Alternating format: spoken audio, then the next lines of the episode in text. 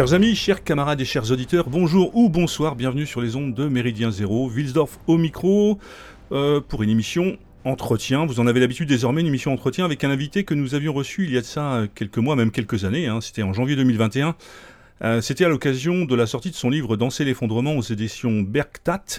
Euh, je précise d'ailleurs que cette émission est toujours disponible à l'écoute sur notre site euh, radiomz.org. J'ai la grande joie, donc vous l'avez deviné bien sûr, de recevoir aujourd'hui Raphaël Paumet. bonjour Raphaël. Bonjour, on doit se tutoyer ou bien c'est bon? Non, on se tutoie quand même? On n'est pas un vieux couple, mais presque quand même. Vas-y. Salut. Donc, Raphaël, pour te présenter rapidement, tu es philosophe de formation, journaliste, euh, écrivain, donc comme je le disais à l'instant, mais aussi et surtout l'animateur en chef du blog et du journal format papier Le Peuple. Euh, d'où l'objet de cette émission, mais pas que. Euh, tu es un lecteur de Peggy, de Chesterton, et tu aimes à te présenter, là je cite, Je suis chrétien et anarchiste de droite, j'ai un dieu mais pas de maître, journaliste à la tête du magazine Le Peuple, je m'exprime sur cette newsletter à titre personnel avec ma casquette de philosophe et de passionné de littérature. Vous allez peut-être tomber de votre tabouret si vous venez ici pour la première fois, mais je respecterai vos désaccords car j'aime avant tout le débat.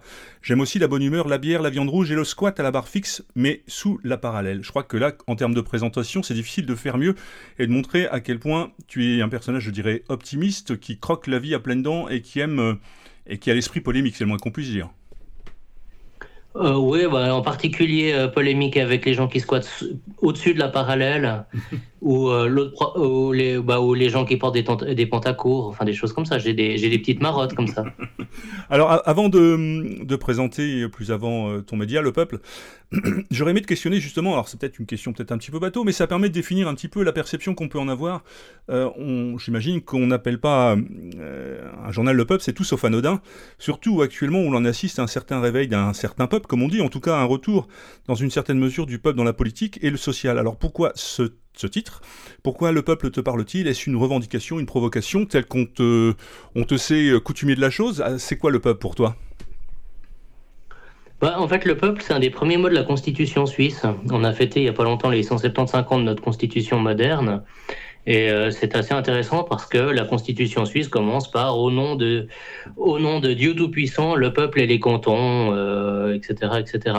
Et pourtant, euh, bah, quand moi je cherchais un, un, terme qui me, bah, voilà, qui me plaisait, et puis assez vite je me suis dit, mais tiens, c'est intéressant parce que le peuple, on en a soit une image super à gauche, soit une image super à droite. Ben, en, gros, si je parle à des gens de droite, ils ont l'impression que je suis un journal communiste. Et si je parle à des, si je parle à des gens de gauche, ils ont l'impression que c'est la, euh, que, je suis le chef du fan club de Bolsonaro, quoi. Et, euh, et, et, en fait, ce qui m'intéressait, c'était de montrer que cette notion du peuple, elle appartient à personne, enfin, en tout cas, pas. Euh, elle peut pas être revendiquée, je dirais, sur l'axe politique gauche-droite, si tu veux. Donc c'est pour ça que j'ai choisi ça. Puis effectivement, il y a aussi une tradition populiste. Alors tu as parlé des, des, auteurs dont je, me, dont je me revendique. Il y a un auteur que j'aime beaucoup, c'est Christopher Lash. Mm-hmm. Et puis euh, comme euh, un quelqu'un qui a fait un, un, essai, une présentation euh, assez récente, on a parlé comme de, qu'est-ce qu'il faut dire, une figure de, d'un populisme vertueux. et je trouve, et j'aime bien cette idée d'un populisme vertueux, c'est-à-dire qu'aujourd'hui la notion de populisme est immédiatement très très mal vue. Enfin, on la place tout de suite dans les extrêmes, comme je disais alors que euh, ben en fait le, populisme c'est déjà euh, de parler, ça consiste déjà à parler un langage que les gens comprennent. Et euh, j'observe effectivement que dans le milieu dont je viens, puisque comme tu as dit, je suis philosophe de, formation, on paraît jamais aussi intelligent que quand on emploie un vocabulaire complètement abscon ou, ou qui se perd dans les micro-catégories, sexe des anges, etc. Donc, euh, on va parler un petit peu de, ce journal parce que, en fait, euh, tu as un parcours de journaliste, on l'a dit, philosophe de formation, mais un parcours de journaliste. Et le peuple, euh, comment s'est imposé cette idée pour toi en termes de, nécessité par rapport à ton parcours journalistique? Tu aurais très bien pu te contenter de travailler, de faire des piges, comme tu l'as fait pendant des années. Et ce besoin de créer ce journal, avant de donner un petit peu plus en détail où et comment se le procurer, pourquoi aujourd'hui le peuple s'est imposé à toi comme une nécessité journalistique et éditoriale? En fait, déjà parce que je me faisais chier. c'est une bonne raison. c'est une raison assez décisive quand même. Quand même. Non, mais voilà, j'ai commencé dans ce métier, si tu veux, c'était en 2005, euh, sauf erreur, avec un parcours de bah, classique, quoi, de jeune journaliste euh, qui va faire, euh, je sais pas, la fête de la saucisse au chou. Euh, c'est des exemples réels, hein, la fête des oiseaux, des choses comme ça, tu vois, les gens qui font des maquettes de petits trains, ça c'est un truc. Puis j'ai de la sympathie pour ça, hein, c'est vraiment pas un truc que je c'est vraiment pas un truc que je. enfin, rétrospectivement, je me dis que c'était peut-être ce que j'ai fait de mieux dans mon métier. Et euh, bon, puis de, fil en aiguille, euh, bah, je suis devenu journaliste à, à 100%, euh, euh, dont différents titres, type 20 minutes. Je crois que vous avez aussi un 20 minutes en mhm, France. Mhm. Et puis après, je suis parti dans un journal qui s'appelait Le Matin, et dont il reste plus que la version en ligne, c'est-à-dire plus grand-chose, et qui, à cette époque-là, aurait pour représenter, je dirais, le pendant suisse du, je sais pas, du Parisien ou d'un truc comme ça. Et Enfin bon, donc j'ai eu mon petit parcours. Ensuite, j'ai bossé pour la, pour la police, ça vous fera plaisir. Et enfin, enfin je suis devenu chef de, de deux médias. Et puis, alors, euh, bah, souvent, on imagine que quand un journaliste euh, euh, sauce papier joint dans le progressisme ambiant, il va être, euh, il va en prendre plein la gueule toute la journée, etc. Mais en fait, c'est pas ça, c'est pas, pas le cas. simplement, moi, pourquoi je m'emmerdais? Parce que, bah, en fait, en, en devenant chef, je réalisais que il y avait une, bah, réalité euh, sociologique en fait, hein, c'est-à-dire que euh, bah, il n'y avait pas grand monde qui partageait mes, préoccupations, je dirais philosophiques. Donc euh, je gagnais bien ma vie. Bah, de temps en temps, je pouvais orienter un truc dans une direction, enfin donner des impulsions de rédacteur en chef. Mais enfin, c'était quand c'était quand même pas la grande liberté. Puis c'est pas un reproche que je fais à mes chefs avec lesquels j'ai toujours eu d'ailleurs des, des, bons contacts. Mais enfin, peu à peu, je me suis dit, mais euh, bon, voilà, moi je, sens, je sens un truc qui monte en moi. Je sens que j'ai un peu un, je sais pas comment dire, une sorte de patrimoine, euh, si tu veux, littéraire qui vit à travers moi. Enfin, des choses qu'on m'a transmises et que j'ai envie de transmettre à mon tour. Donc j'avais un peu la, la coupe qui déborde, quoi, pour reprendre une image du début du Zarathustra. Et, euh, et donc, bah voilà, puis ça coïncidait avec la sortie de mon livre. C'est-à-dire que quand mon livre est sorti, puis que les gens ont découvert que bah, j'étais dans les médias mainstream en écrivant des trucs comme ça, les gens se sont dit waouh, putain, il y a un peu de liberté peut-être quelque part. Et euh, certaines personnes sont approchées de moi, et puis bon, bah voilà, de fil en aiguille, on, a, on s'est dit qu'on allait lancer un truc. Alors évidemment, je pensais pas que. Enfin, je savais pas comment ça se passait. Hein. J'ai pas jamais lancé de business dans ma vie. Euh, euh, je me rendais pas compte de l'extrême fragilité, disons, d'une telle entreprise. Bah, c'est pour ça que je l'ai lancé, quoi. Puis finalement, euh, c'était fou, c'était absurde, c'était enfin, même un peu suicidaire, hein, une forme de suicide social à certains égards. Puis finalement, c'est peut-être ce que j'ai fait de plus juste dans ma vie, parce que je me dis, euh, bah voilà, dans 40 ans, même si ça se plante demain, ou après-demain, ou dans 6 mois, ou dans 10 ans, je me dirais, bah, il y a une grandeur à avoir essayé. C'est aussi ça, j'avais pas envie, euh, ouais, j'avais pas envie de faire toute une carrière en ayant des regrets. Quoi. Oui, en fait, on remarque quand on te connaît un petit peu que ce qui est le, le, le, le, plus marquant chez toi, c'est ce besoin, ce, besoin de liberté, ce besoin de pouvoir t'exprimer et de faire euh, et de faire partager ce qui est important et essentiel pour toi. En fait, le peuple, c'est avant tout ça, c'est ce besoin de liberté de pouvoir dire ce que tu as à dire. Oui, puis c'est aussi, euh, en fait, c'est aussi une. Euh, faut, faut, faut, quand même voir que je crois qu'il y a une grande partie de la population disons en Suisse, mais ça c'est pas. Pour, enfin, il y a une grande partie de la population en Suisse qui n'a pas de journal qui les représente. Mhm.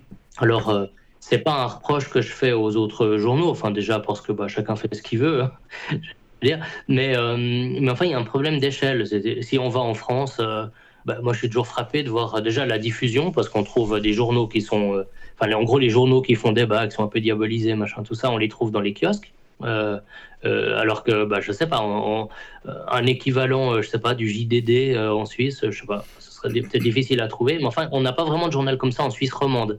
Il y a un journal, on va dire conservateur, enfin libéral conservateur en Suisse, en Suisse allemande, mais en Suisse romande qui était un petit marché, eh bien, il n'y a jamais un journal comme ça qui a réussi à vraiment à se développer, puis à tenir, puis à devenir un, un acteur à part entière du débat, du débat politique, quoi, si on veut moi j'avais envie de faire ça, mais effectivement, ce que j'ai assez vite réalisé, c'est que ça imposait de travailler avec une autre manière que euh, quand on fait un média. Enfin, on peut pas, on peut pas rivaliser, on peut pas être d'égal à égal avec euh, les médias en place.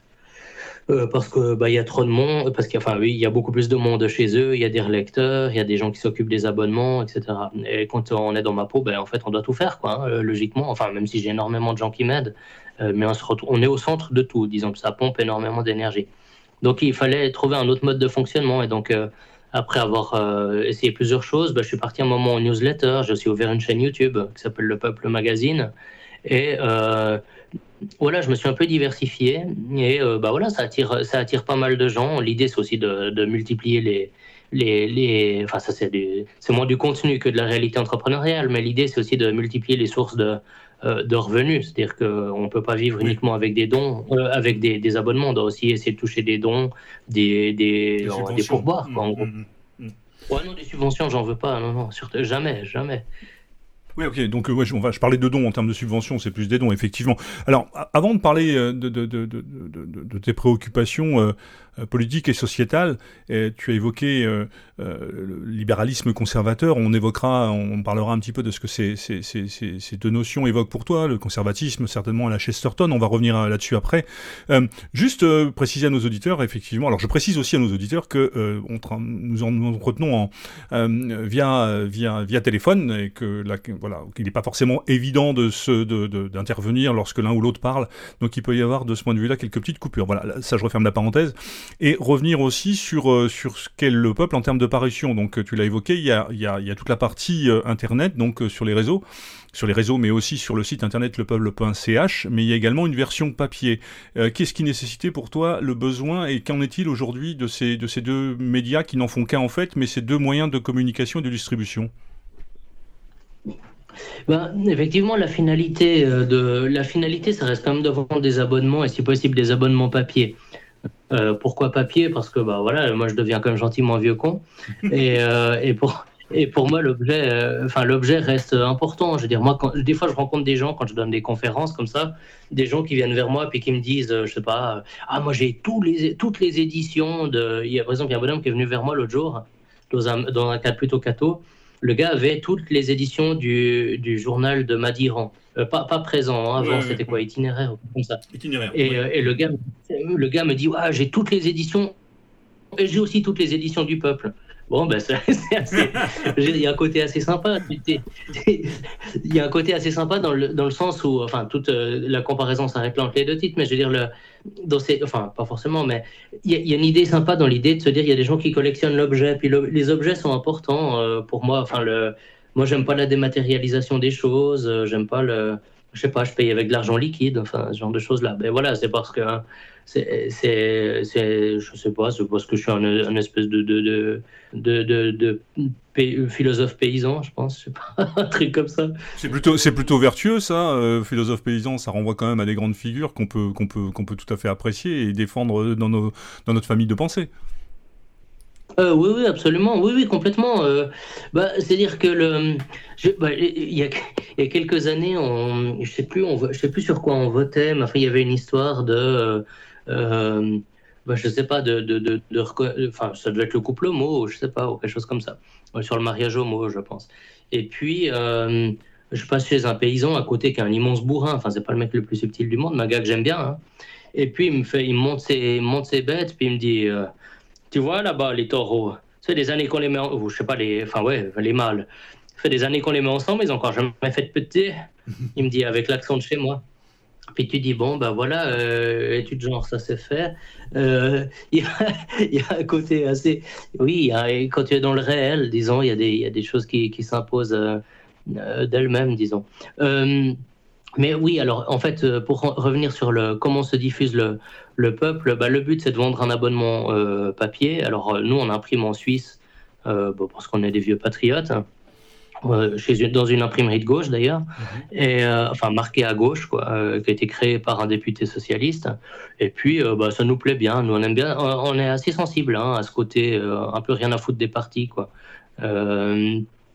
Et euh, il y a aussi des abonnements en ligne euh, qu'on vend. Et puis tout ça, en fait, le but pour toucher les gens, comment on procède Eh bien, c'est on procède par la newsletter, c'est-à-dire qu'on envoie nos articles par newsletter. Puis au bout d'un moment, les gens, quand c'est la dixième qui, reçoivent, ils se disent putain, le, gars, il se donne, euh, ce qu'il dit est, j'espère, pas trop débile, on, va, on va le soutenir, quoi.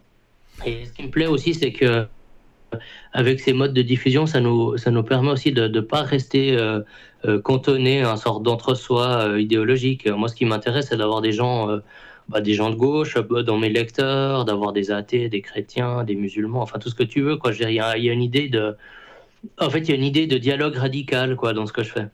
Alors tu, revendiques euh, justement euh, cette espèce d'œcuménisme à la fois euh, religieux et politique, c'est quelque chose qui t'anime, c'est quelque chose de très fort et qui te parle.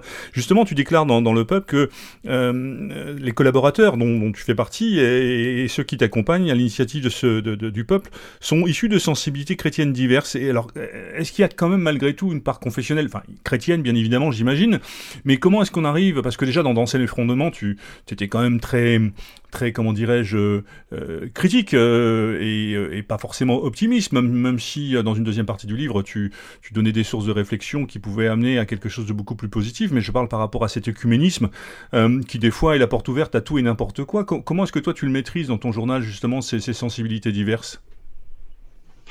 Oui, alors en fait, il faut, voir ce qu'on entend par œcuménisme. Euh, c'est vrai que euh, que je prône est plutôt une sorte d'œcuménisme politique. Mhm. Euh, sur le plan religieux, je crois surtout à l'amitié, mais moins à l'œcuménisme qui souvent donne un peu des soupes tièdes, enfin des choses comme ça. c'est un peu des, c'est un peu des progrès du siècle dernier. Enfin, c'est un peu salaud. Hein. J'ai beaucoup de gens que j'aime énormément qui sont, qui sont engagés là-dedans. Alors c'est peut-être une question de, mots. Euh, c'est vrai que moi, je viens d'un environnement, euh, donc euh, déjà sur le plan familial, hein, avec dans ma famille un héritage catholique, un héritage protestant. Moi, j'ai grandi plutôt dans le monde, on va dire, évangélique. J'étais à l'armée du salut, enfin, ce genre de choses-là. Et puis, il n'y a pas ce côté comme en France. où bon, c'est quand même beaucoup plus divisé, quoi, finalement, entre communautés. moi, il y a quand même une idée de, bon, déjà, il y a une idée d'amitié, hein, ce qui couronne le tout, ce qui est, ce qui est vraiment le liant, c'est l'amitié. C'est-à-dire qu'autour de moi, j'ai des gens qui sont plutôt, euh, plutôt catho-tradis, on va dire.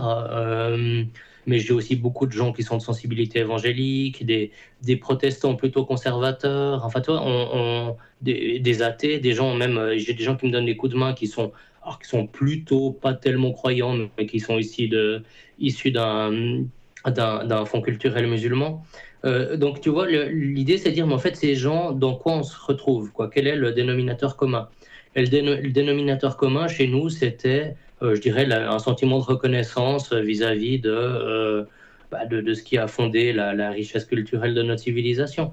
Et puis ça, c'est pas tant une question de, croyance propre, si tu veux, qu'une question, je dirais, de, de rigueur, d'honnêteté intellectuelle et puis tout bêtement de, piété filiale, quoi, pour citer une notion de, euh, de Madiran. Simplement, moi, je l'étends un peu par, euh, bah, déjà par réalisme euh, politique, par réalisme, comment dire, sociologique, puis aussi tout bêtement par sens de l'amitié. Alors, on, évoquait. typiquement, moi, la, la, célébration œcuménique où tout le monde est un peu insatisfait et tout ça, je j'y crois pas tellement, tu vois. Je mhm. préfère.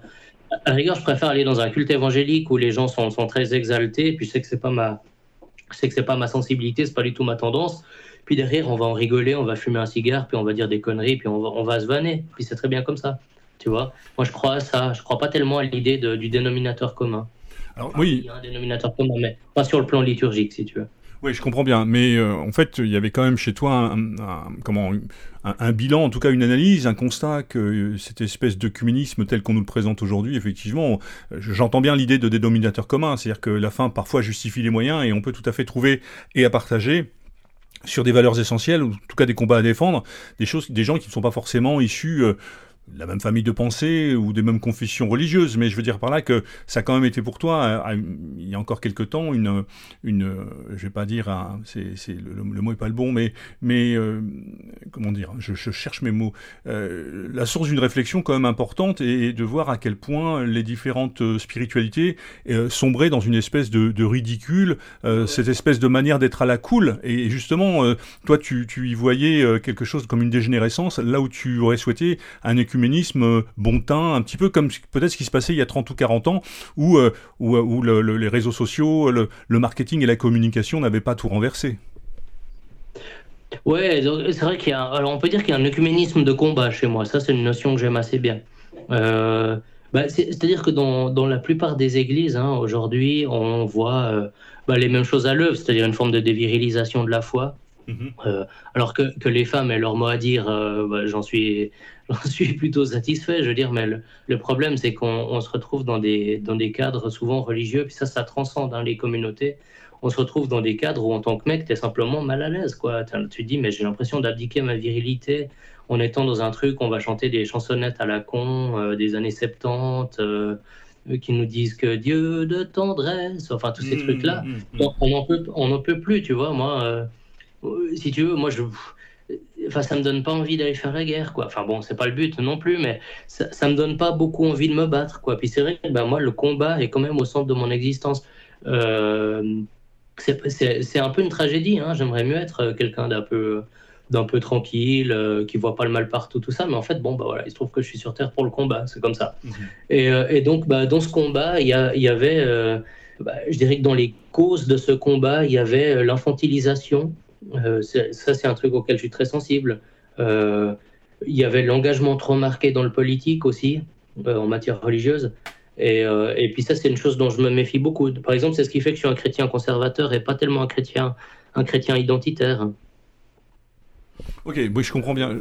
Non, mais je, vois bien là. On va, on va en parler justement parce que te connaissant un petit peu et puis suivant un petit peu euh, ton cheminement et ce que tu écris et puis euh, voyant un petit peu euh, les sources auxquelles tu vas tu vas t'abreuver, j'ai, quand même noté chez toi une évolution de ce point de vue là. Il y a eu il y a eu cette, cette, cette visite au Barou qui, qui qui a pour toi tu l'as écrit d'ailleurs sur ton blog a été comme une révélation. Je sais enfin je pense qu'on peut employer ce terme là quand même. Peut-être une découverte aussi de la, la, la liturgie traditionnelle et puis récemment récemment aussi une participation qui n'est pas anodine lors du dans une, une des conférences, enfin c'est pas une conférence, dans une des universités d'été, je crois, d'Academia Christiana. C'est quand même pas anodin, de, de, de, de, ça marque quand même aussi peut-être le personnage.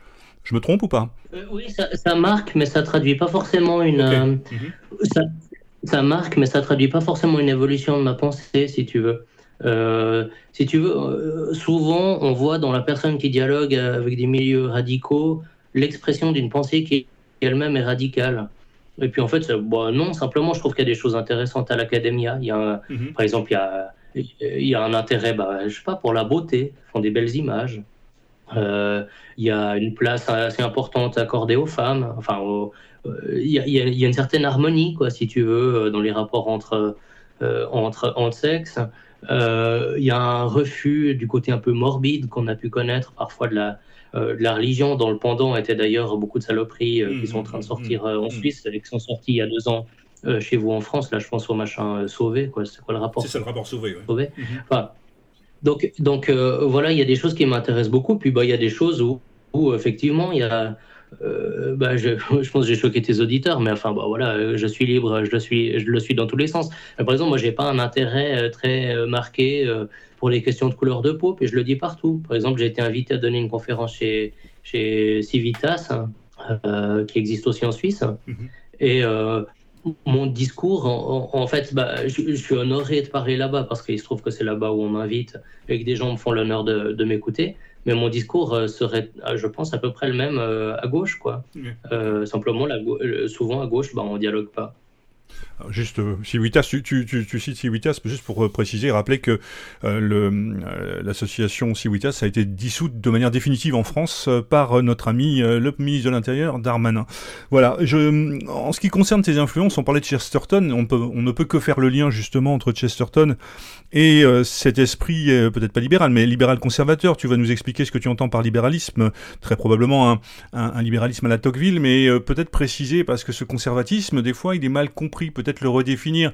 Le conservatisme, c'est pas les perruques poudrées, c'est pas forcément euh, euh, être uniquement dans des vertus euh, à l'ancienne, très, moralisantes, ou très moralisatrices. je pense que toi, tu revendiques cette idée, cet fait comme étant un, anarchiste de droite, c'est ce que tu dis. Enfin, de droite, c'est moi qui te qualifie de droite, mais enfin, tu aimes aussi être qualifié parfois de gauche, donc un esprit libre dans tous les cas. Et ce libéralisme conservateur, il mériterait quand même d'être peut-être un petit peu explicité. Oui, euh, bon, le libéral conservateur, c'est. C'est. Bah, euh, voilà, en fait, finalement, c'est plutôt des, des, des, des définitions qu'on va donner de, euh, de, de, ma pensée. Puis bah, il se trouve que je dois, bien me, enfin, je dois bien me vendre sur le marché en disant de quelle nature sont, sont, mes opinions. Quoi. Dans le fond, moi, je dirais que ma pensée, elle est tout bêtement catholique, quoi, si tu veux. C'est-à-dire que hier, par exemple, je parlais avec le, le représentant d'un parti évangélique en Suisse. Il y a deux partis. Il y a un parti qui est clairement libéral conservateur, euh, sans doute parmi les plus à droite de l'échiquier politique en Suisse. Et puis on a un autre qui est plutôt un parti de, je dirais, de centre-gauche sur le plan social et euh, conservateur euh, bah, sur des questions de société. bon, bah voilà, je pense sincèrement que je suis certainement plus proche du parti de centre-gauche, quoi. Donc, euh, en, quoi je suis libéral? Je suis libéral en ce que, en ce que je refuse la, la, ouais, la statolatrie, tu vois, cette, euh, cette adoration de l'État, cette infantilisation étatique, cet État qui te tutoie, euh, qui te dit. Ouais, tu vois, mais il y a une image qui m'a beaucoup marqué, c'était pendant le Covid, chez nous. Il y avait une infirmière scolaire à laquelle donnait la parole le canton de Fribourg, un canton à côté, de, à côté du mien. Et puis, donc, à ce moment-là, les, indépendants étaient tous en train de crever, les bistrots ne pouvaient pas bosser, enfin, voilà, tout était éteint. Et cette nana avait été mise en scène sur le Facebook de, l'État de Fribourg en train de nous dire qu'il fallait qu'on fasse des, des pots de gratitude, c'est-à-dire des, c'est-à-dire en gros un pot euh, dans lequel on allait mettre des petits mots pour consigner nos joies du quotidien, du genre, elle, elle mettait un truc dans le pop, elle disait euh, ah, aujourd'hui, euh, j'ai gagné la fée, c'était la, c'était la, couronne des, j'ai gagné la, la, couronne des, euh, la, fève à à la couronne des rois, c'est super. c'était sa petite joie au quotidien. Puis tu te dis, mais putain, on est en train de laisser crever des gens parce qu'on leur dit, euh, on leur dit qu'ils n'ont pas le droit de bosser, euh, sauf si c'est des Arabes qui bossent dans le bâtiment, évidemment. Mais, euh, mais on est en train de les laisser crever, puis on leur dit, et par ailleurs, mais mettez vos petites joies dans des pots, vous verrez, ça ira mieux. Ben voilà, moi, c'est des trucs que je supporte pas. Je supporte pas l'infantilisation. Et puis j'observe qu'effectivement, l'extension de la domination étatique procède vraiment de, cette manière, c'est-à-dire par, bah, par le tutoiement, par l'état cool, par l'état maternant, etc. Puis, par rapport à ça, c'est vrai que j'ai des réflexes qui sont des réflexes qu'on peut dire euh, libéraux, mais en fait, dans la tradition euh, de, polémique catholique, euh, il y a ce refus de, ce que Bernanos, par exemple, appelle l'État païen. Tu vois, dans la France contre les robots, Bernanos est extrêmement dur vis-à-vis de, la place que va, va être amené à prendre l'État. Bernanos s'oppose même, par exemple, au fait que si un flic te croise dans la rue, il puisse te demander ta carte d'identité lui dit que c'est l'équivalent pour une bestiole d'être marqué au fer rouge euh, mmh. avec un numéro. Ben, tu vois, euh, quand tu vois que 60 ans plus tard, tu avais des gens, enfin 80 ans plus, plus tard, tu avais des gens qui étaient prêts à se faire tatouer leur QR code pour montrer qu'ils étaient vaccinés, euh, on peut se dire que on peut dire que c'est ce désir farouche de liberté qui aujourd'hui s'apparente à du, à du libéralisme, en fait, il est clairement de tradition catholique. Donc une des, je dirais que c'est une des mamelles de ma pensée. Après, bah, évidemment, je bosse en Suisse, je, enfin, je vis et je bosse en Suisse. Et puis, euh, bah, ce qui a fait la richesse de, mon pays, c'est euh, euh bah, quand même une certaine éthique protestante, il hein, faut être honnête. Euh, c'est quand même l'idée que bah, il y, avait une forme de méritocratie pendant très longtemps dans ce, pays. On croit toujours que c'est le, secret bancaire, des choses comme ça, mais en fait, la Suisse a, commencé à devenir, riche bien avant le, secret bancaire. sans pour, autant avoir eu des colonies, des esclaves ou quoi que ce soit. Donc en fait, c'est plutôt une constitution solide, c'est plutôt un certain amour des lois. Le, l'hymne, si tu veux, de mon canton parle de, euh, de l'amour des lois. Euh, c'est tout bête, hein, mais l'amour des lois. Moi j'aime, bien cette idée. Donc c'est quand même plutôt le respect d'une constitution solide euh, qui, favorise, qui, enfin voilà quoi, qui, permet une forme de, méritocratie. Donc je suis assez sensible à ces valeurs-là. Et puis après, bah, il y a évidemment, euh, après, il y a tout ce qui est de la, de la, de la tradition, quoi. Et puis, je dirais que là-dessus, et puis c'est là où souvent les gens qui m'ont suivi jusque-là ont de la peine à comprendre, c'est qu'il y a chez moi un tempérament qui est farouchement, assez farouchement anarchiste, si tu veux. Euh, moi, quand je lis euh, Henri David Thoreau dans sa, dans sa, dans sa cabane au mmh. bord du lac, mmh. ou quand je lis Junger dans le recours aux forêts, euh, ben, je, me, je, me, retrouve énormément là-dedans, euh, tu vois, dans ce, cette idée d'une forme d'individualisme euh, radical, mais qui est ouvert vers la, vers la plénitude en quelque sorte. une, forme, ouais, une forme. J'aime bien. Ouais, une, une, forme de repli sur soi, mais euh, enfin, elle peut être considérée comme ça. Pour Thoreau, même pour Junger, dans le recours aux forêts, on pourrait tout à fait interpréter ça comme une, une rupture, une volonté de, de s'affranchir de la modernité du monde moderne. Pourtant, dans ta démarche, toi, euh, euh, tu l'assumes pleinement, tu la prends à, à, plein bras et, tu témoignes justement face à, face à tout ça. oui, mais, en fait, la forêt, si on reprend par exemple l'idée de la forêt chez Junger, c'est une réalité métaphysique. Oui, complètement. C'est-à-dire que la, la, la, forêt jungerienne, enfin, je pense que Junger, Junger aimait les forêts nord, enfin ce genre de trucs. Mais, mais la forêt, c'est aussi un univers qui est enfin, qui n'est pas entièrement soumis, euh, je dirais, aux règles de, de, la technique, du profit, de la, de rentabilité, enfin toutes ces choses qui stérilisent l'esprit. C'est ce qui fait que Junger, par exemple, dans certains textes, on va même jusqu'à défendre euh, l'astrologie, par exemple, alors qu'il y croit pas. Il y croit pas, mais ça lui est sympathique. Moi, j'aime assez bien ça. Ouais, j'aime pas l'astrologie, hein, je précise, mais mais j'aime bien cette idée de, de se dire, bah voilà. Euh, qu'il y a une volonté de, d'échapper à la, rationalité euh, complète de notre euh, de, de, de, ce que devient notre civilisation, parce qu'en fait, en devenant notre, notre monde en se faisant chiffre, euh, je crois, a perdu son âme. Enfin, le, si tu veux, le, au commencement était le verbe, quoi, pas le calcul. Oui, tout à fait. Alors, on parlait euh, de conservatisme, mais moi, quand, quand, je t'écoute et quand je, euh, je, je, je, vois tes influences littéraires, il y en a comme une qui, ou philosophique, on, en a, on a déjà évoqué la chose, il y en a comme une qui me semble quand même se dégager fortement, c'est la figure de Chesterton, dans, cette approche un petit peu... Euh, D'ailleurs, tu as écrit sur Chesterton, c'est un articles qui sont disponibles sur, sur le peuple, mais quel rapport avec Chesterton? Parce que moi, quand, quand, je t'écoute et quand je vois un petit peu les, tes combats, cette espèce de, de comment dirais-je, de, de, révolte contre, contre l'imbécilité, contre l'absurdité du monde, euh, et cette espèce de drôlerie que, que tu génères parce que tu, tu, gères les choses avec humour, euh, bien évidemment, et de manière euh, très profonde, avec une spiritualité très ancrée, on ne peut que penser à Chesterton. Je me trompe ou pas? Euh, bon, tu me fais beaucoup d'honneur, mais... mais... oui, évidemment, si tu veux Chesterton, bon, déjà Chesterton, c'est la bière. Hein. déjà, c'est important. parce que si tu veux, moi, ce que j'aime chez Chesterton, c'est l'idée euh, du gars qui passe sa journée à, euh, à défoncer son adversaire euh, idéologique, en gros les progressistes de son époque, végétariens, machin, tout ça, et qui les retrouve le soir dans sa taverne, et puis qui va, qui, va picoler, puis ce sera ses amis, puis ils se respecteront parce qu'ils auront conscience de la nécessité d'avoir un adversaire, si tu veux. Euh, euh, et donc, il y a une figure du combat dans la joie chez Chesterton. C'est d'ailleurs comme ça qu'a titré hein, le, le, collègue qui nous a fait cette belle présentation de son, de son œuvre. On a centré sur l'idée que chez Chesterton, c'est un combat dans la joie. Et c'est fondamental parce que dans les rangs conservateurs, il y a un esprit un peu rance, euh, tu vois, on veut aller emmerder les gens pour ce qu'ils font dans leur chambre à coucher, des choses comme ça. si tu veux, moi, j'ai, je, pense que j'aurais pas ma place dans une euh, la manif pour tous, si tu veux. J'arriverai pas, je crois. Euh, je, suis désolé hein, pour les gens qui. Non, non, mais au contraire, au contraire, c'est intéressant. Mais, mais j'arrive pas, tu vois. Il y a un sentiment, il y a un truc un peu, il y a un truc collectif, il y a un truc ouais, il y a un truc qui me fait un peu peur, quoi. Enfin, euh, moi, tu vois, le, pire, en fait, le pire dans ces manifs, c'est quand les gens foutent des trucs en fluo, euh, euh essayent de montrer qu'ils sont cool, puis que c'est pas du tout qu'ils sont homophobes, et que c'est pas du tout pour ça qu'ils défilent. Et puis, c'est encore plus gênant, quoi, tu vois. Je, euh, tu vois, si c'est le père abbé du Barou qui t'explique pourquoi il est contre le mariage homo, bon, bah, tu, voilà, il est dans son rôle, quoi. Quand c'est Frigide Barjot, il y a un truc qui me fout mal à l'aise. Euh, je sais pas, elle a peut-être d'infinies qualités par ailleurs, hein, mais, euh, mais ça me fout mal à l'aise parce que ces gens essaient de montrer que c'est décalé, qu'ils sont décalés, etc. Alors, ce que j'aime chez Chesterton, c'est que Chesterton est drôle.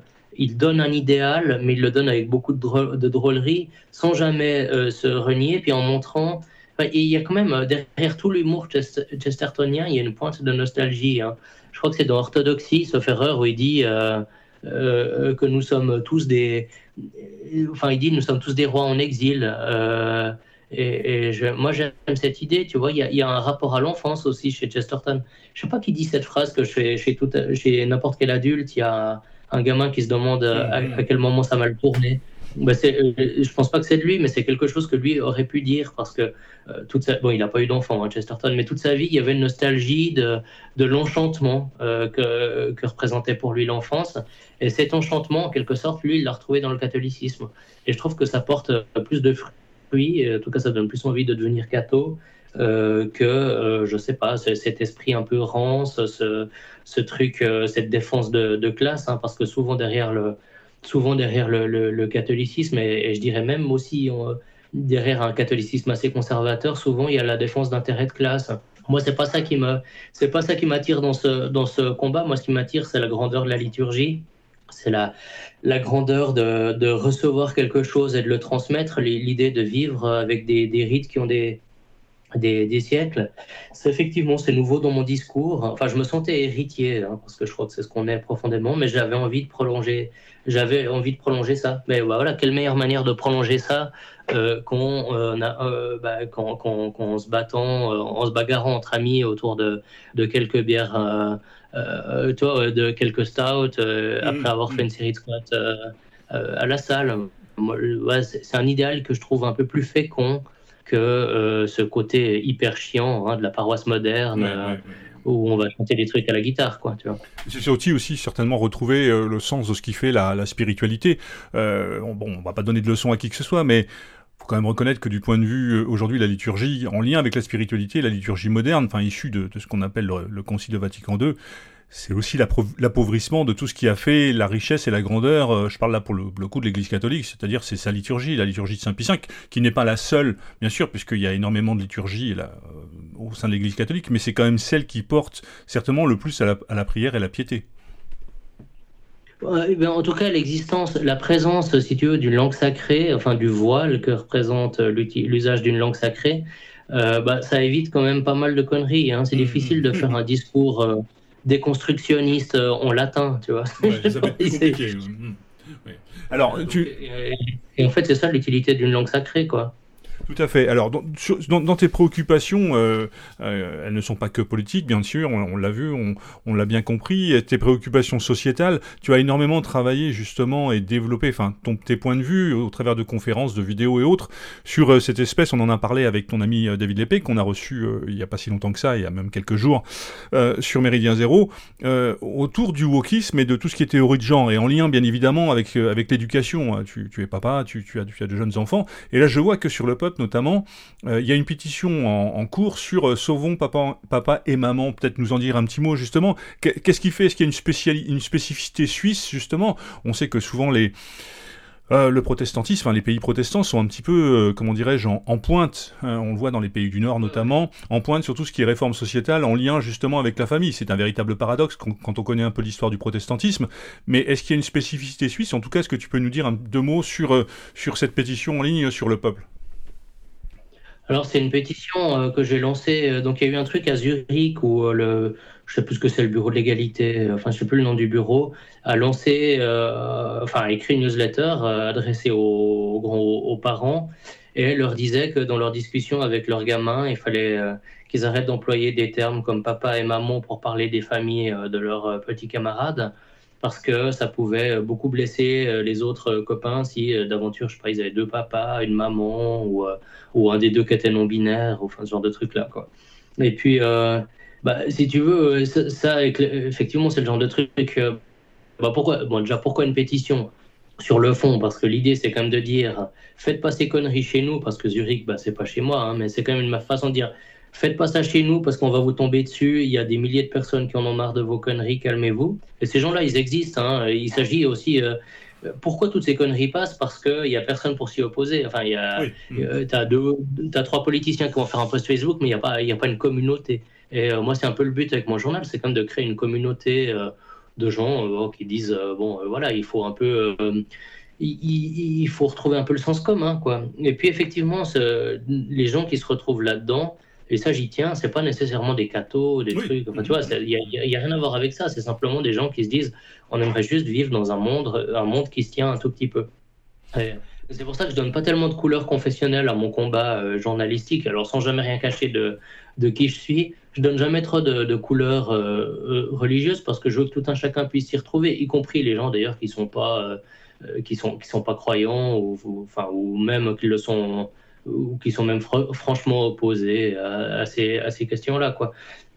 Donc après, par rapport au, protestantisme, bah, il faut quand même faire gaffe. Hein. Il y a beaucoup de, c'est le post-protestantisme hein, qui génère ça. C'est pas le protestantisme en lui-même. Le protestantisme dans lequel moi j'ai grandi, euh, bon, il était plutôt industrieux, il était plutôt rigoureux, il était, enfin, il était honorable en fait. Bah, d'ailleurs, dans mon, dans, le, dans mon bouquin de de 2020, euh, je dis tout ce que je dois à cet héritage-là. Puis, puis Dieu sait que je lui, je lui dois énormément parce que le, bah, tout bêtement, le fait d'arriver à l'heure à une séance, c'est un truc de protestant, hein, pas un truc de mmh, mmh, catho. Mmh, euh, le, tu travailles bien fait, cette espèce de petite angoisse toujours tu dis merde, est-ce que j'ai pas loupé un lien dans ma dans mon texte. Enfin, tu vois, moi, chaque fois que je vois que je me suis planté, puis bah, tu te plantes forcément quand tu fais un truc, euh, quand, tu, tu, fais autant de trucs que moi. Bah, moi, je le vis toujours assez mal parce que je n'arrive pas à me dire, oh, bah, voilà, je réglerai ça demain. Je suis pas comme ça. Bah, ça, je pense que c'est quand même euh, euh, mes influences protestantes. Enfin, tout ça pour dire que les protestants sont pas vraiment pas moins valables comme personne, comme enfin, moi, je préfère bosser avec des. À la rigueur, je pense que je préfère bosser avec des protestants qu'avec des catholiques. Hein, en tout cas dans certains domaines. Et, euh, donc, je je leur, je leur, je leur, attribuerai pas la responsabilité de ce genre de délire. Ce qu'on voit, hein, c'est quand même une forme de post-protestantisme. Si tu vas en Suède, en Suède, l'État a quand même un, poids. Enfin, moi, j'y allais souvent pour mes compétitions parce que je soulevais des poids. Hein. Et, euh, euh, quand j'allais en Suède, je voyais toujours à quel point c'était un règne du collectif. Quoi, tu vois, c'était vraiment c'était très impressionnant. Toi, une fois, un copain chez qui je dormais, on, on était sur l'autoroute, puis on se faisait passer par une bagnole, puis il me dit Ah, bah regarde, tu vois, en entrant le numéro de, sa plaque, je peux voir qui est cette personne, où elle habite, si elle a des colocataires, ce qu'elle fait dans sa vie, euh, enfin, tu vois, des, des trucs euh, qui, qui, pour nous sont impensables, quoi, quand même. Donc, euh, mais ça, c'est un post-protestantisme pour moi, très clairement. Oui, je comprends. Alors bon, cette filiation, mais je, on avait évoqué avec euh, avec David justement euh, euh, ces réformes sociétales et, moi, moi j'y voyais quand même parce que c'est vrai que les, les, pays du Nord ont été quand même très en pointe là-dessus sur ces histoires de genre, sur ces histoires de de sexualité transverse ou je ne sais plus comment, enfin les termes les plus alambiqués possibles et imaginables. La Belgique récemment sur un vote de loi, on l'a évoqué avec David Lépée, a montré justement que euh, qu'on n'était pas une connerie près, c'est ce que tu mets dans ton, sur ton site, hein, je, cite, hein, pour que l'absurde ne devienne pas la norme. Et, et, c'est vrai que de ce point de vue-là, on n'a pas vu les catholiques plus que les autres venir euh, euh, se battre, puisque en fait, tous les chiquiers politiques et, les, grandes institutions, comment dirais-je, comme l'Église ou autres, n'ont pas spécialement réagi à la chose. Les seuls qu'on a vu défiler ou, ou s'opposer dans la rue, c'était pour le coup, là pour le coup, c'était les musulmans. On peut aussi s'interroger sur la chose. Euh, ouais, c'est clair qu'il y a une. Bah, c'est, quelque chose qui m'a pas mal rapproché du, monde tradit hein, chez les catholiques. En fait, si tu veux, moi, à travers ce que je fais, puis à travers ce que je suis, je deviens un pont entre des milieux qui autrement se seraient jamais donné la parole, ah, enfin, se seraient jamais rencontrés. Euh, c'est-à-dire, en gros, d'un côté, le monde évangélique, et puis d'un autre côté, euh, catholique, assez conservateur, voire tradit. Et, c'est vrai qu'au au, milieu de tout ça, bah, je pense qu'il y a une il y a, y a, enfin, chacun avec nos sensibilités propres, si tu veux, on voit euh, ce qu'il y a en notre centre, quoi, c'est-à-dire euh, ce qu'il y a au plus chaque fois qu'on est plus proche de la réalité institutionnelle, eh bien, on voit une certaine, euh, une certaine lâcheté, quoi. Mhm. si, si, tu veux, c'est le pape qui nous fait un discours enflammé pour nous dire de trier les déchets. mais qui prend pas position, je sais pas, quand on a un génocide qui se passe en Arménie, tu vois. Oui, complètement, absolument. Mais euh, et, c'est la même chose chez les protestants? Par exemple, il y a eu une des, enfin, un, des, des, moments quand même assez où le, peuple était quand même au cœur de l'actu. C'est quand j'ai sorti une histoire à la cathédrale à Lausanne. Il y a eu un concert mhm. euh, dans, donc, qui était organisé lors d'un festival, euh, leur festival de déconstruction du genre, de, de machin, tout ça. Enfin bon, bref, festival bobo par excellence. Euh, largement végétarien, enfin tout, quoi, convergence des causes, euh, des luttes. Et puis, dans ce, lors du concert qui, avait lieu à la cathédrale, donc la cathédrale qui est gérée par l'Église protestante hein, dans ma région, il y avait, euh, bah, ils chantaient sur les flics, vos gueules, les, masculines, les masculinistes, vos gueules, les assureurs aussi, vos gueules, etc. Et puis il y avait aussi des trucs sur éjaculer, enfin des trucs très très très intimes, quoi, si tu veux. Et puis, bah, face à ça, il y a des gens de tous les horizons qui se sont dit putain non mais à un moment faut arrêter les conneries quoi. Enfin je veux dire il y a euh, tu vois des gens qui n'auraient pas gueulé si ça avait eu lieu dans un je sais pas dans une boîte euh, euh, dans, bah, dans une dans une boîte alternative ou, ou, LGBT ils en seraient, ils en auraient rien eu à foutre. Et moi aussi d'ailleurs. Mais là ils disent putain mais dans une église est-ce qu'on peut pas simplement au moins avoir un respect du cadre Hmm. un respect minimal des choses qui se font ou pas selon le cadre. Mais pour arriver à ça, pour arriver à cette prise de conscience, et, aussi d'ailleurs à la prise de position de la présidente du Conseil d'État, donc si tu veux la présidente de ma région. Pour arriver jusque-là, bah, pendant une semaine, j'ai entendu dire voilà, que j'étais l'extrême droite. Tu vois puis, tu, puis tu dis, mais putain, il y, a, y a des milliers de personnes, parce qu'il y a quoi, 11 000 personnes qui ont signé une pétition là-dessus. Il y a 11 000 personnes qui signent un truc, des gens de toutes les religions ou d'aucune, des gens de gauche, des gens de droite, etc. Moi, j'ai défendu le truc, euh, j'étais, euh, si tu veux, j'étais, tranquille. Je disais simplement, bah, il y faut pas blesser les gens, faut pas dire n'importe quoi n'importe où. Enfin, euh, tu vois, moi, si dans un concert punk, on dit à mort les flics, bah, je pensais pas super intelligent, mais je m'en fous. Mmh, euh, mmh, mmh. Si c'est avec des subventions dans une cathédrale, je pense que c'est pas vraiment terrible, quoi. Donc, euh, donc, voilà. Mais pour arriver jusqu'à là, fallait passer effectivement par euh, journal d'extrême droite, qui sont vraiment ses amis. Est-ce que c'est vrai qu'il a déjà donné un interview à Méridien Zéro, des trucs comme ça? Alors que moi, ma ligne a toujours été la même. Je parle à qui je veux, je suis libre. Tu vois Alors justement, c'est, tu touches quand même un truc assez, assez sensible. C'est cette manière, en termes de liberté d'expression, qui est quand même devenue problématique, ce que tu revendiques que toi d'ailleurs euh, comme, comme euh, à, travers le peuple, mais cette réduction à Hitlerum, comme on le dit généralement, euh, où à peine tu commences à être dans une pensée un tant soit peu divergente d'une espèce de doxa institutionnalisée, te fait passer pour un espèce d'immonde fasciste qui rappelle les heures les plus sombres de notre histoire.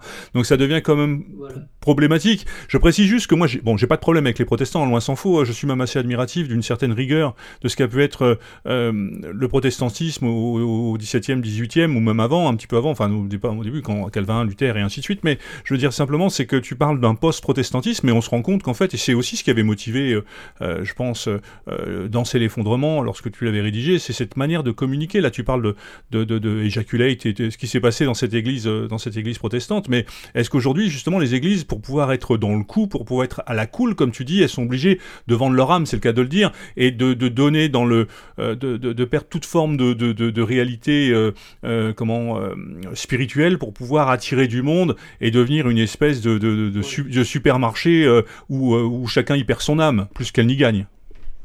Ben, en fait, tu vois, ce que je montrais dans mon bouquin, c'est que euh, le... il, y avait un, enfin, il y avait un passage qui était assez long sur le black metal. Mhm. Et, ce que je montrais, c'est que dans les formes les plus sombres et les plus extrêmes, enfin voilà, de, de métal, bah, à la force, il finissait par y avoir plus de, de sacralité que dans la réalité des, des, églises euh, où on va en pantacourt avec les doigts de pied apparents parce que de toute façon on est déjà courageux d'être là, quoi, si tu veux. Euh, à la rigueur, les mecs qui font un, concert de black metal où, ils, où, je sais pas, ils vont égorger des chauves-souris puis les lancer dans le public, t'as presque plus envie d'y croire. Enfin, t'as plus envie de les suivre parce que eux y croient, tu vois. Euh, donc t'as vraiment l'impression que par ailleurs, effectivement, il y a bon, ben, on va toucher les subventions, quoi, puis voilà, ça s'arrête là.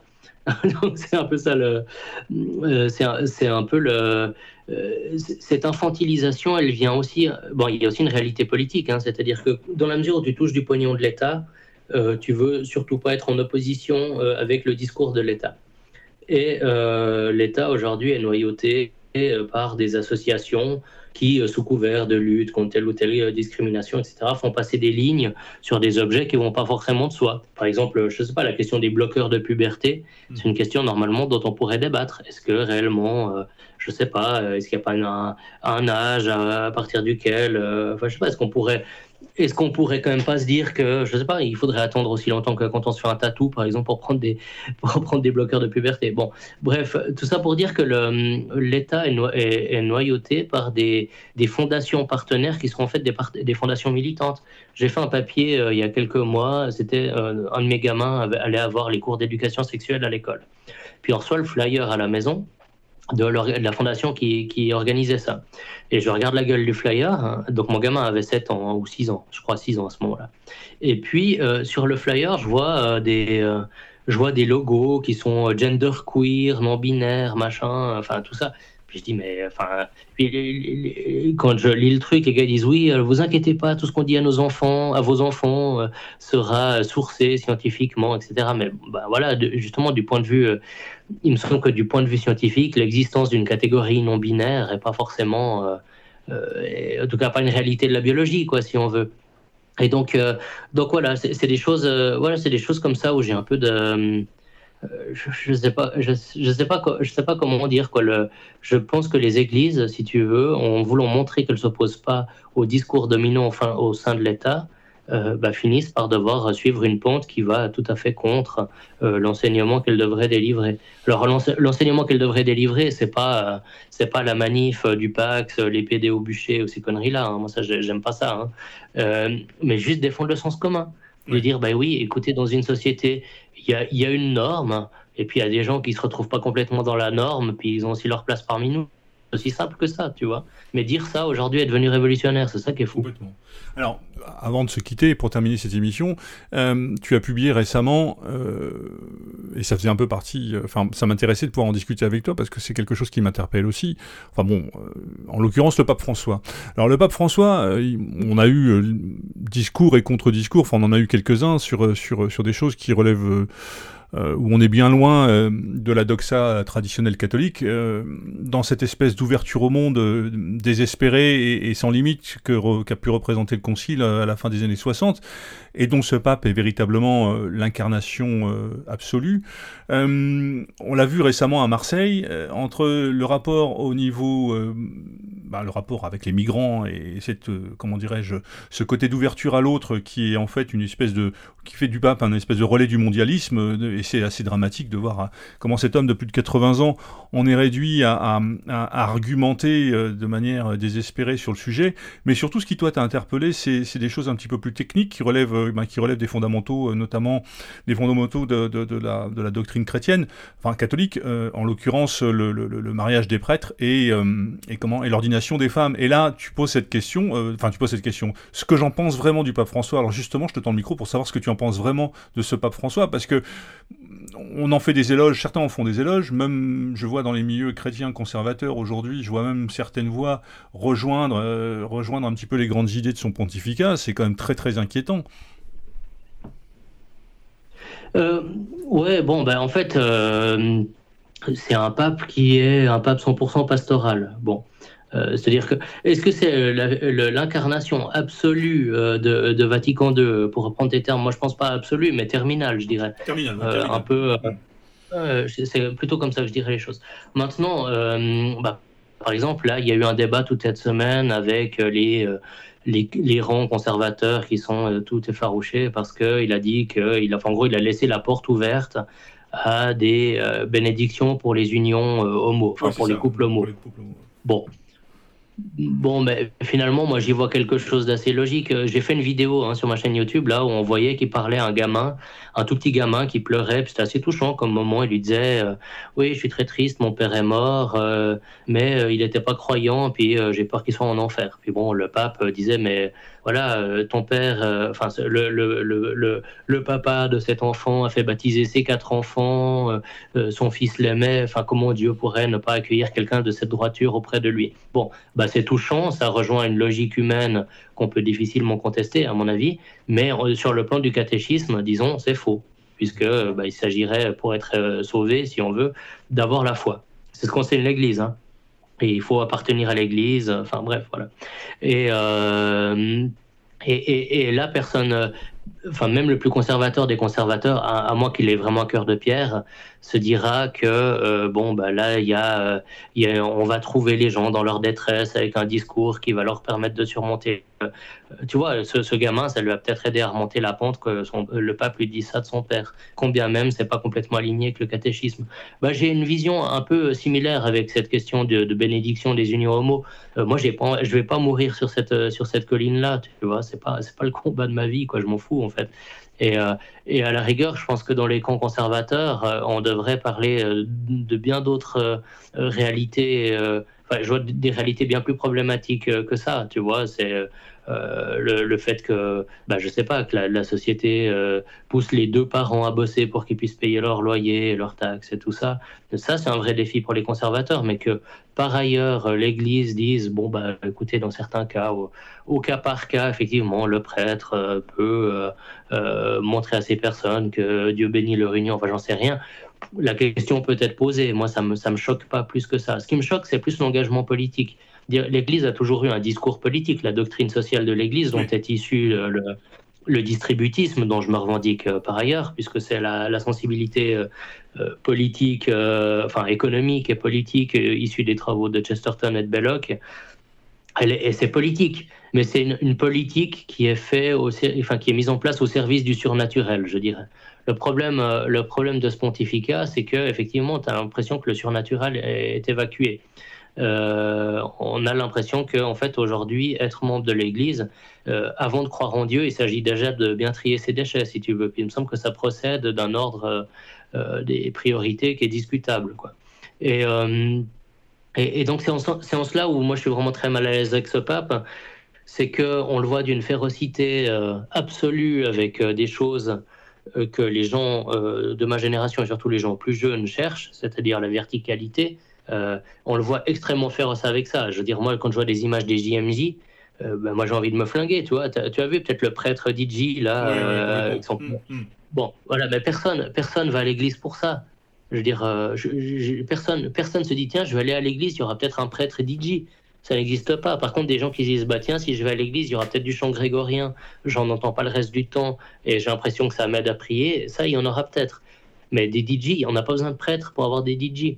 Euh, et, et c'est là où je trouve que ce pape est une figure de la complaisance euh, euh, avec un peu la laideur du temps. J'en fais le pape de la laideur hein, dans, ma, dans ma vidéo. Donc tout ça pour dire que moi, d'un côté, j'ai une certaine sympathie sur le plan humain vis-à-vis de certains discours d'ouverture, comme on dit, même si je les trouve parfois un peu téméraires, je pense qu'ils procèdent d'une charité, peut-être désordonnée, mais d'une charité quand même.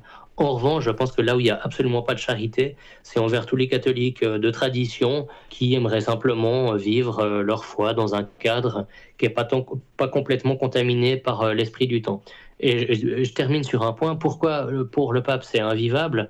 Bah Parce que précisément c'est un pape qui euh, c'est un pape qui incarne les, les, pires élans progressistes du siècle dernier. On l'a vu quand il est venu à Marseille. À un moment, il a cité les prêtres ouvriers. je ne sais pas si tu as vu ce moment. Moi, les prêtres ouvriers, c'est un truc, j'ai plutôt de la sympathie en réalité. tu vois? Comme, Tout comme même je peux avoir une certaine euh, sympathie pour la théologie de la libération, aussi surprenant que ça puisse, que ça puisse être. Mais enfin, néanmoins, cet engagement euh, de l'Église. Euh, j'ai de la sympathie sur le plan humain, sur le plan esthétique, à bien des niveaux. Mais néanmoins, cet engagement trop marqué de l'Église dans le temporel dans les années 60, il procède de la même logique que cet engagement hyper marqué dans euh, l'écologie libérale aujourd'hui. C'est-à-dire le sentiment qu'il y a urgence et que l'Église, soumise à l'évolution de la société, doit évoluer. Mais en fait, euh, ce qu'on demande à l'Église, c'est pas d'évoluer avec le monde, c'est de révolutionner le monde. Et c'est une phrase de, Chesterton. Et ça, je pense que le pape l'a pas compris, malheureusement. Pourtant, pourtant euh, euh, dans ses discours entre les bénédictions, effectivement, c'était de ça dont je voulais parler dans ma question, les bénédictions des couples homosexuels, mais aussi l'éventualité de, l'ordination des femmes ou, ou, du mariage des prêtres, c'est toujours quelque chose un peu qui c'est une espèce de, fil rouge qui, sous-tend un petit peu les, quelques, les pontificats depuis, depuis Jean-Paul II et depuis Vatican II de manière général, de toute façon, vers cette évolution vers le monde. J'entends ce que tu dis et je, comprends tout à fait euh, que pour toi c'est pas l'essentiel, mais tu n'as pas l'impression quand même que, euh, oui, le combat contre la tradition est un combat complètement stupide de voir à, euh, bon, le, pape a fait de bonnes choses. Moi, j'ai apprécié l'audate aussi. J'ai trouvé qu'il y avait des choses vraiment intéressantes de ce point de Mais pour le reste, bientôt, tu auras des messes avec des drapeaux LGBT derrière, avec le pape devant. il y a déjà, eu. il y a déjà eu. Mais ce que je veux dire, c'est qu'aujourd'hui, ces concessions au monde, ben, tu, tu, touches, tu touches au dogme le plus profond qui soit, et euh, c'est quand même compliqué de toucher au dogme à partir du moment, une fois que tu touches au dogme, c'est toute la structure qui s'effondre. Donc à partir du moment où tu remets en, en cause ou en, en, question ce qui fait euh, les fondamentaux même de l'existence de l'Église, ça devient quand même particulièrement compliqué. Et de ce point de vue-là, euh, le pape incarne ça, et son rapport à l'identité, son rapport aux migrants, son rapport à tout ça, est quand même problématique. Et je parle aussi bah, des homosexuels, de l'ordination, et ainsi de suite. Mais j'entends ce que tu dis, que c'est pas pour toi fondamental, mais est-ce que ces coups de canif au fur et à mesure qui détricotent ce qui faisait le dogme et la spécificité de l'Église euh, ne sont pas euh, ben, une concession à chaque fois supplémentaire au monde qui fait qu'aujourd'hui, ben, euh, il n'y a plus de substance quelque part? Bon, disons, tu peux avoir des femmes prêtres, des prêtres mariés, enfin tout ça, tu peux avoir. En fait, ça s'appelle le protestantisme. Mmh, mmh. Et donc, euh, bah, moi, j'ai rien contre le protestantisme. Le, problème, c'est que je ne suis pas devenu catholique pour, pour redevenir protestant dix ans plus tard. C'est là, là où ça me gêne. Enfin, je veux dire, euh, le, la pente que ce pape donne à l'Église, effectivement, c'est le protestantisme. Alors, je ne lui ferai pas tellement de, lui ferai pas tellement de reproches. Et d'ailleurs, même en termes de gestion, hein, même, même en termes de gestion, avec cette séparation des pouvoirs. Euh, entre, en gros, il faudrait toujours une autorité, un peu le système dual comme on a en Suisse, c'est-à-dire euh, des laïcs qui donnent les bons et les mauvais points et qui donnent le pognon à l'Église en fonction euh, de, de, de, comment dire de, de, critères qui sont appelés critères de gouvernance d'entreprise. Enfin, tout ce côté-là, c'est quelque chose qui me, c'est quelque chose dont je, comprends la logique mais qui en définitive font perdre effectivement à l'Église sa substance, en, tout cas qui l'empêche d'être une sorte de, de, de, de choses dans le monde et hors du monde. Quoi. Enfin, c'est, c'est, une, c'est une, une, ONG de plus. Quoi. je, le dis, je, le dis de temps en temps. Après, je ne lui ferai pas trop le reproche par rapport aux migrants. Enfin, je pense qu'il est dans son rôle. Si tu es catholique puis que tu défends euh, la sacralité de la vie, euh, je sais pas, dans le ventre euh, dans, du fœtus dans le ventre de sa mère, bah, je pense que tu dois être cohérente. Si une vie est une vie dans le ventre d'une, mère, une vie est aussi une vie sur un bateau qui traverse la Méditerranée. Donc ça, euh, euh, à mon avis, un catholique peut pas dire ah ben faut aller les couler comme ça ils viendront plus. Euh, en revanche, effectivement, il y a je pense qu'il y a, il y a un désintérêt complet du pape, enfin quasi complet du pape sur euh, les, les réalités des populations d'accueil. Euh, c'est-à-dire qu'il y a des gens, euh, bah, je sais pas, tu as des, as des, as des quartiers où une femme peut pas aller au bistrot parce que bah, y a pas de femme, bah, c'est le, le règne de la non-mixité. Et puis c'est pas les usages de cette civilisation. Puis ça, ils s'en foutent. C'est-à-dire que le but c'est d'accueillir, accueillir, accueillir, mais savoir comment on va accueillir, savoir si la substance des peuples qui vont accueillir ne sera pas euh, chamboulée, disons, ça, on, a l'impression qu'ils s'en foutent. Et puis par ailleurs, je pense qu'ils il a les yeux grands fermés sur le business aussi de la migration, parce qu'il faut quand même pas oublier que c'est pas c'est pas une réalité euh, spontanée. Il y a des gens qui se font de l'argent, il y a des gens, enfin, il y a, il y a des, il y a, un business qui est soutenu en gros par des ONG. Enfin, mmh, mmh. Oui, c'est un esclavage, ouais, bien sûr. Oui, puis il y a des réseaux. Euh, euh, bah, tu vois, moi j'ai Enfin, bon, voilà, j'ai pas toujours été journaliste, j'ai aussi travaillé dans des domaines qui avaient euh, trait à la, à la sécurité. Bon, bah, il y a aussi des gens qui rentrent dans le pays d'accueil avec euh, directement euh, bah, voilà, le matériel, soit pour cambrioler, soit pour dealer, des choses comme ça. Puis ça, on a l'impression qu'ils s'en foutent. Et, et, je pense qu'aussi, au bout d'un moment, le... parce qu'en fait, ils sont pas l'Europe et ils s'en foutent de l'Europe. Je crois qu'ils s'en foutent des Européens, ce pape. Et euh... Je crois qu'il a une vision, il a une, enfin, c'est une vision mondialisée. Il est euh, aujourd'hui, l'Église est devenue de ce point de vue-là un relais euh, d'une logique mondialisée, d'un mondialisme qui n'a absolument pas peur de revendiquer ce qu'elle est. Euh, ouais, oui, je pense, oui. Mais en fait, il y a toujours une tension hein, entre l'universalité euh, et, euh, enfin, et, les singularismes, si tu veux, dans la foi. Ce qui fait que, par exemple, bah, tu me parlais de l'académia, je parlais avec avec euh, quelqu'un euh, que, je connais bien. Hein, euh, on est d'accord sur rien, mais enfin, par ailleurs, on, peut s'apprécier. Mais je parlais avec un, un, bonhomme là-bas, puis le gars me dit Ouais, fais chier, dans mon église, il y a cinq noirs. Puis je lui dis bah, D'accord, mais quel est le problème? Puis il me dit bah, Si on laisse faire, bientôt, ils seront dix. Puis je lui dis bah, Ça veut dire que tu auras cinq nouvelles personnes dans ta paroisse, tu devrais être content. Puis il me dit, oui, mais enfin quand même, euh, ma paroisse, elle doit rester majoritairement blanche, etc. etc. Et puis, euh, bah, c'est une logique qui n'est pas la mienne, parce que ben, pour moi, euh, enfin moi je suis catholique d'abord. Quoi.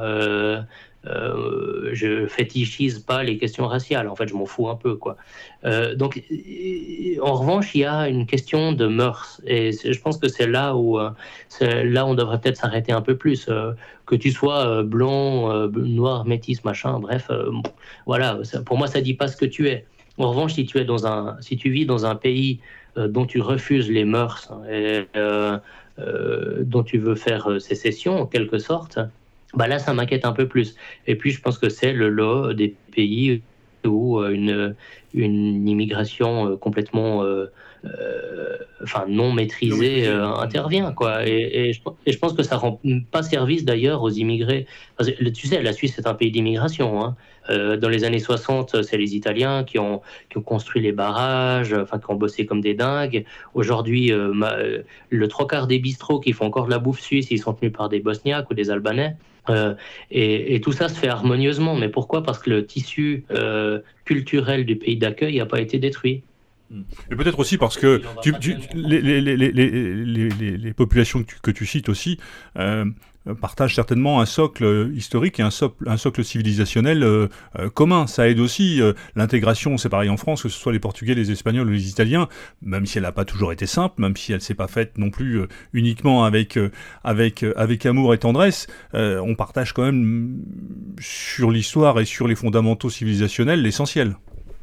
Ce qui n'est pas le cas avec, euh, avec, euh, les, avec les populations euh, nord-africaines ou subsahariennes.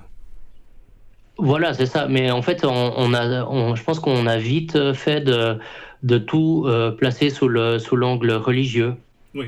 Et on a, en fait, on observe qu'avec des peuples européens, mais de culture musulmane, en fait, bah, voilà, il n'y a pas. je veux dire, on a, on a quand même à peu près les mêmes logiques, quoi. Euh, enfin voilà, il se trouve que toutes les, toutes les immigrations représentent pas, je pense, les mêmes euh, difficultés à, à, l'intégration. Et, je pense que c'est pas je pense que c'est corrélé ni à la couleur de peau ni forcément étroitement je dirais à la à la, question de la, à la question de la religion. Maintenant, effectivement, bah, il y a aussi la question du euh, pays d'accueil. Est-ce que le pays d'accueil croit encore en lui-même ou est-ce qu'il est déjà épuisé, est-ce qu'il est déjà euh, bah, dévirilisé, pour reprendre une image mm. qui, sort qui, sort souvent de ma bouche quoi. Mm. Et euh, je pense malheureusement aussi que l'épuisement des églises est un est un des facteurs qui malheureusement euh, nous conduisent à, ne pas oser dire qui nous sommes et quel type de société nous voulons. Euh, euh, je veux dire, moi, si j'entre si si j'entre en France aujourd'hui, que on va emmerder ma sœur parce qu'elle veut pas montrer ses jambes, bah, je pense que je me radicalise, tu vois. Oui, bien sûr. Ouais, tout à fait. Moi, je comprends bien. Mais je pense que bon, je pense que c'est une thématique qui nécessiterait euh, une émission à, soi seul. En tout cas, euh, euh, Raphaël, avant de se quitter, juste te demander si peut-être des projets, en tout cas des projets d'écriture ou des projets pour le peuple, euh, des petites choses à annoncer à nos auditeurs sur, euh, sur euh, ou les, bien évidemment les inviter à rejoindre ou sur YouTube tes conférences toujours passionnantes et tes articles sur lepeuple.ch ou sur io, comment, genre je, sais plus comment ça s'appelle, hein, partager.io. mais en fait on y accède depuis le peuple, hein, on y accède depuis notre site. Voilà. Donc au niveau des projets? Bon, au niveau des projets, là, on travaille avec l'Academia avec l'Academia Christiana, c'est fort probable qu'on fasse une série d'entretiens vidéo. Donc ça, je me réjouis beaucoup parce que euh, on, trouve toujours des choses. Alors j'ai vu d'ailleurs qu'ils étaient dans la liste des mouvements d'extrême droite hein, que Libé euh, vient de sortir. donc si c'est Libé, si Libé qui le dit, c'est que c'est vrai. mais bon, mais ça, je me, ça, je me réjouis énormément parce que bah, j'aime bien qu'on puisse confronter nos, nos, nos, différences, mais toujours, je dirais, à, euh, amicalement, puis quand même avec un socle qui est quand même commun, qui est le socle de la tradition, le socle de la foi, et de ces choses-là. Donc ça, c'est un beau projet euh, pour la France, je pense. Euh, effectivement, moi, j'aimerais bien sortir un peu de mes, j'aimerais bien sortir un peu de la Suisse, j'aimerais bien donner un peu plus de conférences en France. Euh, bah, j'ai montré hein, que j'étais pas timide, puis que partout on m'invitait, enfin, euh, ouais, à peu près partout on m'invitait, euh, j'y allais. Donc, donc ouais, c'est vrai que j'aurais plaisir, j'aurais plaisir à donner un peu la réalité. Alors, bah, je suis suisse, hein, on voit que de temps en temps, je peux passer pour un dangereux modéré. mais je suis assez en paix avec ça, en fait. Voilà. c'est essentiel.